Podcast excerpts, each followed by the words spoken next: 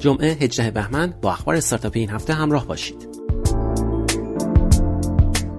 این هفته خبر رسید به دنبال برگزاری مجمع شرکت سراوا، هیئت مدیره این شرکت تغییر کرده و اعضای جدید علی فیاضبخشا به عنوان مدیرعامل جدید سراوا انتخاب کردند.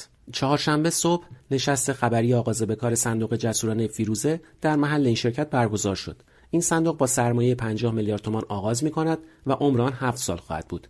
70% این سرمایه توسط مؤسسان این صندوق یعنی گروه سرمایه گذاری توسعه صنعتی ایران، شرکت سرمایه گذاری ایران و فرانسه و شرکت سرمایه گذاری صوبان تامین خواهد شد و 30% باقی مانده توسط اشخاص حقیقی و حقوقی علاقه‌مند به سرمایه گذاری و از طریق پذیره‌نویسی. رادمان ربی گفت هدف این صندوق سرمایه گذاری روی استارتاپ‌های مرحله رشد است. او همچنین گفت فیروزه از سرمایه گذاری روی استارتاپ‌ها طی 8 سال گذشته 22% سود کسب کرده است. پنجشنبه و جمعه هفته گذشته رویداد گلوبال گیم جام، رویداد جهانی بازیسازی، همزمان با برگزاری آن در دنیا توسط آوا گیمز در زاویه برای 4مین سال پیاپی برگزار شد. 140 نفر در قالب 20 تیم امسال در این رویداد شرکت کردند. هدف این رویداد تجربه عمیق ساخت بازی طی 2 روز و شبکه‌سازی بین گیمرهاست. این هفته گزارش فصل پاییز کافه بازار منتشر شد. یکی از آمارهای مهمی که در این گزارش خودنمایی می‌کند، مربوط به 202 میلیون جستجو در فصل پاییز در این پلتفرم است. کافه بازار می‌گوید از این 202 میلیون جستجو 89% آنها موفق بودند، به این مفهوم که جستجو باعث نصب یک اپلیکیشن شده است. 68% کل جستجوها مربوط به نام برند هاست که واتساپ، اینستاگرام و تلگرام در صدر هستند. در هفته‌ای که گذشت محمد مهدی صادق مدیرعامل شرکت صداقت گفت تعداد تراکنش‌های این شرکت در سال 98 از 2 میلیارد تراکنش خواهد گذشت. این هفته مهدی نائبی به پیوست گفت این شرکت در یک پروژه جدید در حال مذاکره با یک سرویس فعال در حوزه سفارش آنلاین غذاست که ناوگان آنها از سوی الوپک تامین شود. او گفت در روز نزدیک به 50,000 درخواست حمل و نقل دریافت می‌کنیم. دوشنبه این شرکت در توییتر خود خبر داد الوپک با تغییر استراتژی در حوزه خدمت به کسب و کارها متمرکز شده است. این هفته اسنب خبر داد وارد 2 شهر کاشمر و گنبد کاووس شده است. با امداد دوشنبه خبرگزاری آنا پس از انتقاد شدید و وارد کردن اتهاماتی علیه شرکت اسنپ نوشت هر شب 15 میلیارد تومان از پول رانندگان در حساب‌های این شرکت پیش از تصفیه بلوکه می‌شود. کمتر از 24 ساعت اسنپ جوابی خود را در این خبرگزاری منتشر کرد، اما نتوانست آنها را متقاعد کند. اسنپ در طرحی به نام با شما در حرکتیم از 12 آذر 98 تا پایان امسال تخفیفی برای افراد دارای کارت معلولیت بهزیستی ساکن تهران در نظر گرفت.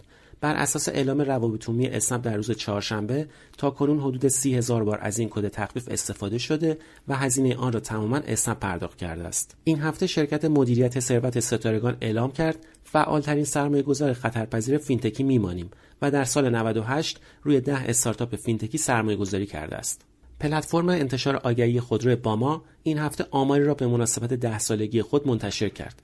باما میگوید که بیش از 1000 نمایشگاه خودرو در سراسر ایران به طور فعال از این پلتفرم استفاده می‌کنند. از سوی دیگر باما در 1000 کلیدواژه اصلی پرجستجو در بازار خودرو ایران با 91% پوشش رتبه نخست را در اختیار دارد. باما بدون جذب سرمایه در این 10 سال رشد کرده و در مورد سرویس‌های کارشناسی خودرو رقبای خود میگوید پیش از اینکه پلتفرم‌های دیوار و شیپور بخواهند وارد این حوزه شوند، ما در حال بررسی آن بودیم و می‌خواهیم با نگاه و سبکی متفاوت وارد این حوزه شویم که بازی را تغییر دهیم. ظاهراً باما قصد دارد سرویس جدیدی در این زمینه به نام ماشین حساب را معرفی کند. تپسی از راه‌اندازی باشگاه مشتریان در آخرین نسخه اپلیکیشن خود خبر داد که سفینه تپسی نام دارد. در باشگاه مشتریان تپسی برندهایی چون دیجیکالا، پارس آنلاین، تخفیفان، چیلیوری، تیوال، سینما تیکت، گیلیتال و نوار محصولات خود را به اعضای این باشگاه با تخفیف ارائه می‌دهند. پزشکت سرویس جدیدی است که از طریق آن مردم این امکان را خواهند داشت که با پزشکان و مشاوران تایید شده و کارآزموده حوزه سلامت مکالمه تصویری، صوتی و متنی داشته باشند. پلتفرم پرتخفیف سایتی است که روزانه انواع کوپن‌های پرطرفدار از دیجیکالا، اسنپ و سایر کدهای تخفیف معتبر را ارائه می‌دهد. این هفته پارسا جانباز مدیر اجرایی علی بابا گفت علی بابا می‌خواهد از آنچه که تاکنون برای مشتری به عنوان گردشگر به اشتباه نمایش داده شده بود فراتر رود.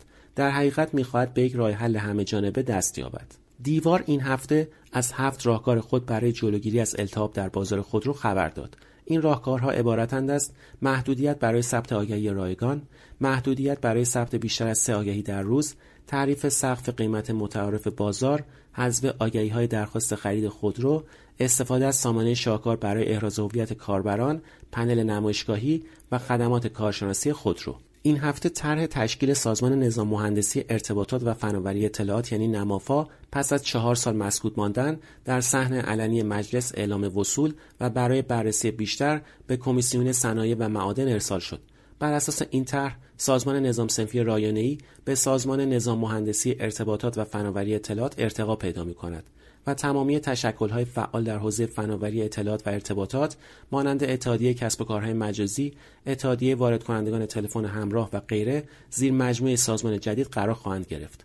این طرح سبب نگرانی فعالان بخش خصوصی این حوزه شده است. دوشنبه اعلام شد تصمیم گیری در مورد معافیت تاکسی اینترنتی از پرداخت مالیات بر ارزش افزوده به معاونت حقوقی ریاست جمهوری ارجاع شده و این نهاد حقوقی در حال تصمیم گیری برای این پرونده است.